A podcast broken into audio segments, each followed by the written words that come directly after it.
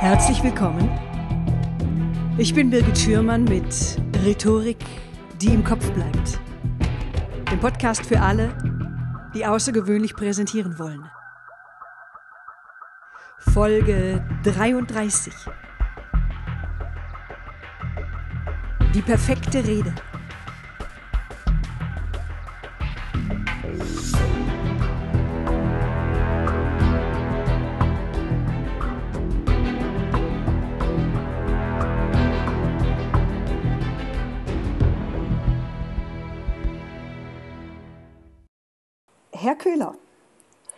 Sie sind ein gefragter Keynote-Speaker, Sie sind Trainer und Autor und Sie wurden als Trainer und als Redner mit zahlreichen Preisen geehrt. Sie haben mittlerweile 17 Bücher geschrieben. Eins davon ist äh, Verkaufen ist wie Liebe. Das ist mittlerweile in der 17. Auflage erschienen. Und ein anderes, das mich heute besonders interessiert, ist Die perfekte Rede. Ja, schön, Herr Köhler, dass Sie heute in meinem Podcast zu Gast sind. Guten Morgen. Auf der Webseite zu Ihrem Buch Die perfekte Rede, da habe ich einen tollen Satz gelesen und zwar, es ist nicht entscheidend, was Sie sagen, es ist entscheidend, dass man Ihnen glaubt. Warum ist das Ihrer Meinung nach so wichtig? Der Grund ist ganz einfach.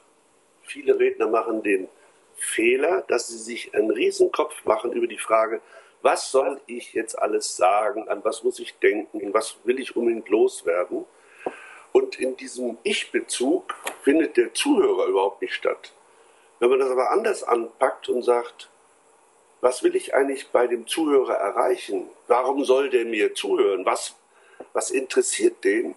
Dann kriegt die Rede einen völlig anderen, eine völlig andere Richtung die Worte werden ganz anders aufgebaut, weil es geht jetzt nicht mehr darum, was ich als Redner sagen will, sondern es geht darum, was der Zuhörer hören soll oder will. Und für mich als Redner ist das Ziel niemals die Beantwortung der Frage, was will ich sagen, sondern die Beantwortung der Frage, was will ich beim, im Kopf meines Zuhörers erreichen. Das ist der Punkt. Ah, okay. Und dann habe ich auf derselben Seite, da habe ich noch was Spannendes gelesen das Buch Die perfekte Rede zeigt, wieso die Lust am Scheitern die wichtigste Voraussetzung für den Triumph ist. Was ist denn damit gemeint?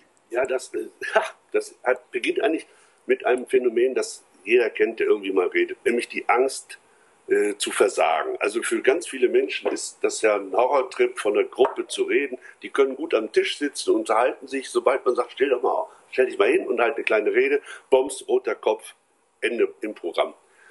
Wir haben eine höllische Angst, uns zu blamieren. Und diese Angst, sich zu blamieren, blockiert den Kopf komplett. Wenn man das jetzt aber umdreht und sagt, also pass mal auf, genießt doch die Position des Clowns, das grandiose Scheitern, also so richtig voll auf die Nase fallen, ist etwas Wunderbares. Ich werde manchmal so gefragt, ja, hast du keine Angst, du könntest stecken bleiben? Ich sage, ich werde stecken bleiben. Und du wirst nasse Hände haben. Ich habe nasse Hände und Schweißflecken in der Achse. Das kann auch passieren. Und wenn dann mal das Skript verloren geht, dann auch das ist mir schon passiert. Also alles, was man sich vorstellen kann, was passieren könnte, passiert ja auch. Aber dann freue ich mich doch darauf.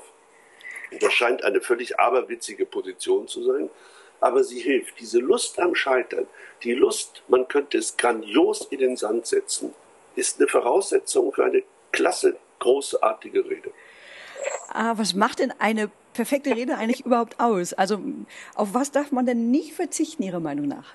Also ich kann Ihnen sofort beantworten, ich weiß nicht genau, was eine perfekte Rede ist. Wenn Sie mich fragen, ich bin jetzt etwa knapp 40 Jahre in diesem Beruf unterwegs ähm, und rede seit meinem 22. Lebensjahr, also seit 46 Jahren rede ich beruflich, ähm, dann würde ich vermuten, ich habe vielleicht drei, vier Mal in meinem Leben eine Rede gehalten, die das Etikett, das war ziemlich perfekt, verträgt. Mehr aber nicht. So, äh, eine perfekte Rede könnte sein, oder das würde ich jedenfalls als äh, so einen Indikator nehmen, dass die Menschen völlig hin und weg sind. Wenn die Menschen, die Zuhörer, die Zeit vergessen, wenn sie zuhören, dann war es perfekt.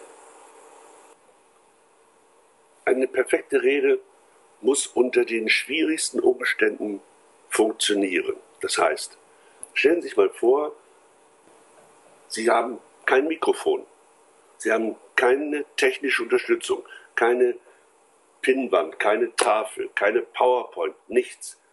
Sie haben auch nicht aufregende Garderobe. Sie stehen schlicht und einfach in einem weißen Hemd vor einer Gruppe von Menschen und wollen diese Menschen mit einer Rede beglücken. Äh, wenn Sie das können in diesen Umständen, ähm, dann sind Sie gut unterwegs. Ich habe, als ich das erste Mal in meinem Leben vor 9000 Leuten gesprochen habe, fiel meine PowerPoint-Präsentation aus. Alle Bildschirme in der riesigen Halle waren schwarz. Also ich konnte jetzt, ich habe natürlich nicht gesagt, tut mir leid, müssen wir jetzt Technik machen und so, sondern ich habe einfach weitergesprochen, als wäre es das Normalste der Welt. Verstehen Sie, Sie brauchen diesen ganzen Firlefanz, wie, das kann man alles noch oben drauf packen, aber das ist nicht das, der Kern. Der Kern der Rede muss funktionieren unter minimalistischen Gesichtspunkten. Ich könnte mir ja vorstellen, also so wie ich Sie kenne, dass zum Beispiel Freisprechen für Sie auch ein ganz wichtiger Punkt ist. Ja, das ist nicht ein wichtiger Punkt, sondern es ist der Punkt schlechthin. Okay. Eine Rede ist nur dann eine Rede, wenn sie völlig frei vorgetragen wird. Was ich also für erlaubt halte, ist, dass man sich den ersten Satz vielleicht überlegt und möglicherweise auch den Schlussakkord sich überlegt. Aber alles andere ist die reine freie Rede. Sonst ist es eine Vorlesung und das ist was völlig anderes.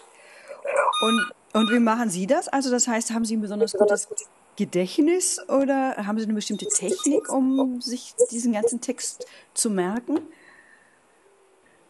Ich habe eine ganz einfach, ich merke mir natürlich Stichworte, aber dafür habe ich jetzt keine spezielle Technik. Man könnte sich so eine äh, topografische Gedächtnisstütze bauen, dass man sich einen Raum vorstellt oder eine Strecke vorstellt, die man abwandert. Aber ich rede andersrum. Ich, für mich ist bei einer Rede der wichtigste Teil die Beantwortung der Frage, in welchem Zustand sollen meine Zuhörer sein, wenn ich fertig bin. Also will ich die erheitern, will ich sie einlullen, will ich sie erschrecken, sollen die motiviert sein, was immer auch möglich ist, das überlege ich mir zu Beginn und auf dieses Ziel arbeite ich hin. Das ist der Teil 1. Mhm. In welchem Zustand? Teil 2. Was erwarten die von mir? Denn es muss ja einen Grund geben, warum ich da jetzt reden soll. Warum sind die gekommen? Warum haben sie mich eingeladen? Nur mal so ein Beispiel. Ich werde häufig gefragt, wie ich denn vorgestellt werden möchte. Ich sage, völlig blödsinnig. Sie müssen mir nicht vorstellen, erzählen Sie den Menschen noch den Grund, warum Sie mich eingeladen haben. Warum soll ich heute hier reden? Ja, es ist irgendeine Firma und die sagen, so, jetzt spricht Herr Köhler und dann erzählen die, wer ich bin. Und kein Mensch sagt was dazu, warum ich gekommen bin. Das ist doch viel spannender. Und damit sind Sie sofort in Ihrer Rede drin. So, also freie Rede.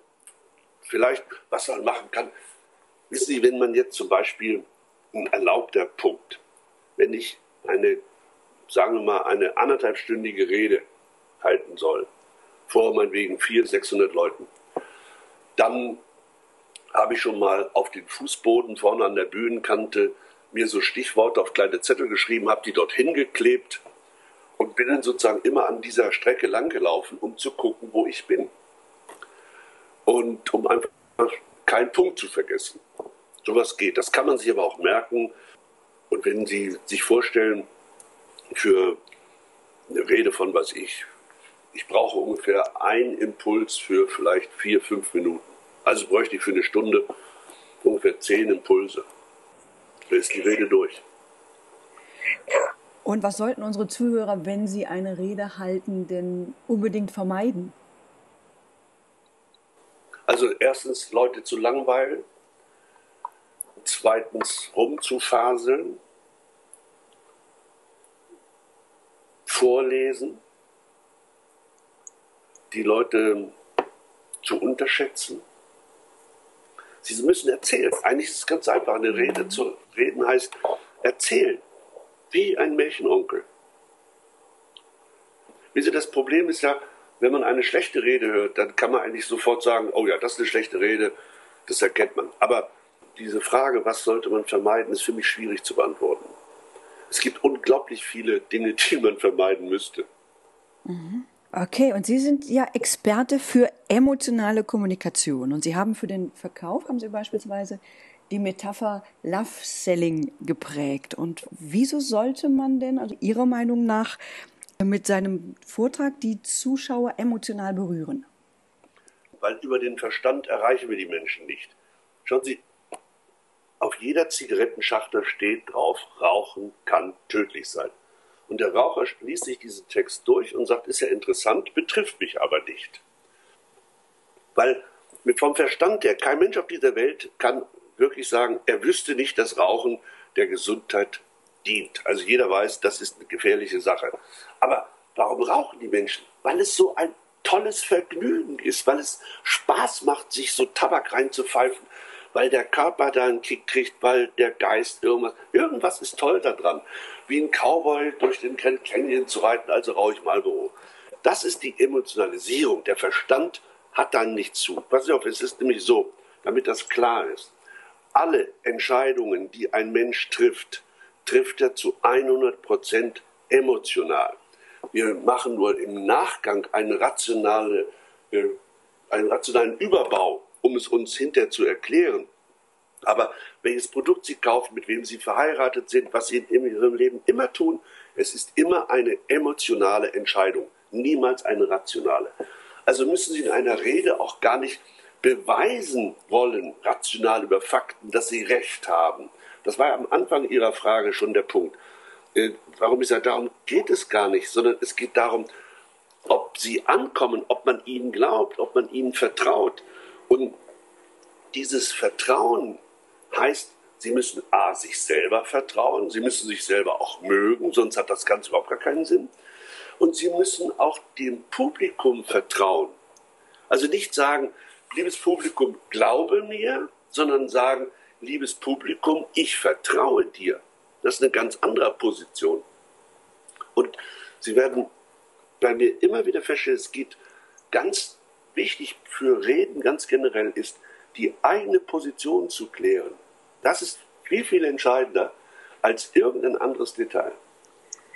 Und woran merken Sie denn, dass das mit Ihrem Publikum funktioniert hat, dass Sie da jetzt vielleicht Emotionen ausgelöst haben? Und ist das denn immer so, wenn Sie das zum Beispiel eine Rede planen? Also dann stellt man sich ja vor, ich sage das und das und das hat vermutlich diese Wirkung. Oder ist das immer so eingetreten, wie Sie das geplant haben? Oder mussten Sie da auch schon mal so nachjustieren, weil Sie gemerkt haben, hm, ich habe mir das so vorgestellt, aber hat nicht so geklappt? Wie ist denn das? Also ich stelle mir äh, nicht vor, zum Beispiel an welcher Stelle ein Publikum lachen sollte als Beispiel. Das mache ich nicht. Ich mache was völlig anderes.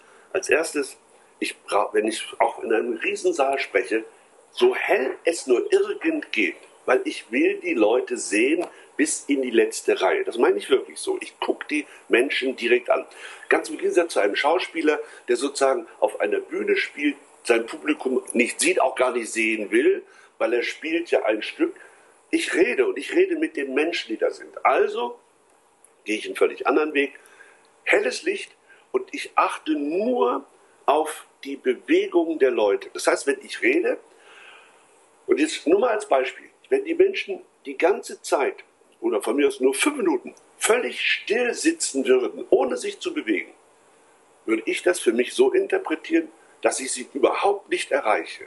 Aber was heißt denn, jemanden zu motivieren? Motiv ist ein Grund für eine Bewegung. Wenn also, wenn ich etwas sage und ich sehe, dass die Leute in Bewegung sind, wenn ich sie sozusagen erreichen kann, dann weiß ich, ich habe sie erwischt. Ich bin an einem Punkt, wo ich hin will, dass sie sich anfangen zu berühren, äh, dem Nachbarn in die Rippen stoßen, irgendetwas tun. Und wenn ich dann ein Wort spreche und ich sehe dann sozusagen Sekunden direkt die Bewegung dazu, dann weiß ich, dass es zu der von mir gewünschten Verbindung zwischen dem Publikum und mir, dem Redner, gekommen ist. Und genau da will ich hin. Gab es das auch mal, dass, dass das nicht funktioniert hat bei einer Rede und Sie gemerkt haben, okay, ich muss hier irgendwas verändern, also sozusagen irgendwie nochmal äh, so am Schräubchen zu drehen? Hatten Sie das auch schon mal? Ja, ähm, ich gehe mal noch einen Schritt weiter. Ähm, das passiert mir möglicherweise sogar fast in jeder Rede, dass ich das Publikum mal nicht so erreiche. Und dann muss ich natürlich etwas verändern. Und das Einfachste ist, ich verändere meine Position. Wenn ich also sozusagen mit meiner, ich setze mich meinetwegen auf einmal auf den Bühnenaufgang oder ich gehe runter ins Publikum oder ich laufe quer über die gesamte Bühne. Ich schmeiße irgendwas um. Es muss irgendetwas passieren, damit es zur Verbindung kommt. Ich ändere also nicht mein Thema oder ich verlasse auch nicht mein Ziel, sondern ich verändere die Situation, damit die Menschen mit mir mitgehen können. Und dann passiert es wieder. Wir sind ja beide äh, Mitglieder der German Speaker Association und diese Association, die hat jedes Jahr eine Convention, einen Kongress und da haben sie 2011 auf der GSA Convention einen Vortrag gehalten und der hatte den gleichen Titel wie ihr Buch, Die perfekte Rede. Wie schwer ist es denn, darüber zu reden, wie man am besten redet und das auch noch vor einem Fachpublikum? Also das war schon ein besonderer Kick, das gebe ich zu, weil ähm, sozusagen vor Fachleuten dieses Thema zu wählen, das ist, hat schon was. Also mich selber hat das unglaublich angespornt und ich habe mir auch etwas ausgedacht, was einigen Leuten erst hinterher sozusagen aufgefallen ist. Ich hatte nämlich als PowerPoint-Unterstützung den Text Die perfekte Rede in einer dicken Schrift formatfüllend äh, auf die Seite gesetzt und dann in die Schrift rein Bilder. Das heißt, man sah nur den Text, die perfekte Rede und in den Bildern waren äh, ganz unterschiedliche Sachen zu sehen, ein Clown, ein Feuerwerk etc. Das heißt, ich habe den Leuten eigentlich nur Bilder gezeigt, aber durch diese ausgestanzte Formulierung die perfekte Rede. Und das hat so gesessen, das können Sie sich gar nicht vorstellen. Äh, die haben einfach diese Rede, ich habe die wirklich erwischt, die Leute. Und habe die ganze Zeit über die Idee gesprochen, was man tut, um den Versuch zu riskieren, eine perfekte Rede zu halten. Und ich würde vermuten, das war, das war eine perfekte Rede. Äh, Sie sind ein erfolgreicher Keynote-Speaker und Sie haben viel Erfahrung und dadurch sicherlich auch eine gewisse Routine. Und wie viel Zeit verwenden Sie noch für die Vor- und für die Nachbereitung Ihrer Vorträge? Das kann ich sehr präzis beantworten. Ich investiere in jeden Vortrag grundsätzlich einmal für jede Vortragsminute einen Arbeitstag. Also brauche ich tatsächlich äh, für einen Vortrag von, sagen wir mal, einer Stunde etwa zwei Monate Vorbereitungszeit. Jetzt sagt natürlich jeder, das ist doch Wahnsinn, das ist ja wirtschaftlich überhaupt nicht zu verstehen. Das ist dann in Ordnung, wenn man weiß, dass man diesen Vortrag mehrmals halten wird. Nummer eins. Also extreme Vorbereitung, um ein Thema wirklich in den Griff zu kriegen. Dann ist es so, sobald ich äh, weiß, mein nächster Vortrag ist meinetwegen jetzt am in, sagen wir mal, in drei Wochen. Dann läuft bei mir ab sofort die Vorbereitung, dass ich in drei Wochen reden werde. Zu welchem Thema, wann und wo. Und je dichter dieses Ereignis kommt, desto vordergründiger wird die Beschäftigung damit. Die Auseinandersetzung, dann etwa drei, vier Tage vor rufe ich den Kunden an und frage nochmal, ähm, wie ist bei Ihnen die Stimmung, was ist los, wie sind die Leute drauf. Und je dichter ich an das Ereignis rankomme, bis etwa so fünf Minuten, zehn Minuten davor, dann höre ich auf zu reden. Dann bin ich absolut schweigsam und dann hören Sie von mir nichts mehr. Direkt nach dem Vortragsschluss, Auto oder wo auch immer, denke ich etwa 15 Minuten über die folgenden Fragen nach. Was ist von dem, was ich vorhatte, eingetreten? Was ist nicht so gelaufen, wie ich es mir vorgestellt habe? Was war besonders gut? Was muss zukünftig besser werden? Und dann schließe ich, nach etwa 15 Minuten, schließe ich dieses Thema ab und denke über diesen Vortrag auch nicht mehr nach, sondern beginne sofort mit dem nächsten Job. So, und jetzt können Sie sich aber vorstellen, wenn Sie meinetwegen eine Woche haben und in dieser Woche fünf Vorträge haben, unter Umständen zu drei verschiedenen Themen, dass Sie dann in Ihrem Kopf ein ganz schönes äh, Durcheinander entwickeln, also wie so eine Super-Sandwich. Was ist dicht dran, was kommt später? Und das muss bedacht werden. Und das ist eigentlich auch Teil der Freude in dem ganzen Beruf. Verstehe. Ich kenne das noch aus meiner Theaterzeit. Wenn ich da mehrere Theaterstücke in einer Woche hatte, das ist, ähm, das muss man gut voneinander trennen. Keine Frage. Man, muss, man hat viel im Kopf und muss viel trennen. Ähm, jetzt habe ich noch eine Frage zu Ihrer Sprache. Und zwar, Sie sprechen sehr bildhaft. Und haben Sie das schon immer so gemacht? Haben Sie sich das erarbeitet? Also, ich glaube, diese Erzählfähigkeit hängt mit einem mit einem Talent zusammen, das ich habe. Ich bin einfach ein in Bilder denkender Mensch. Ich kann mir alles merken über Bilder.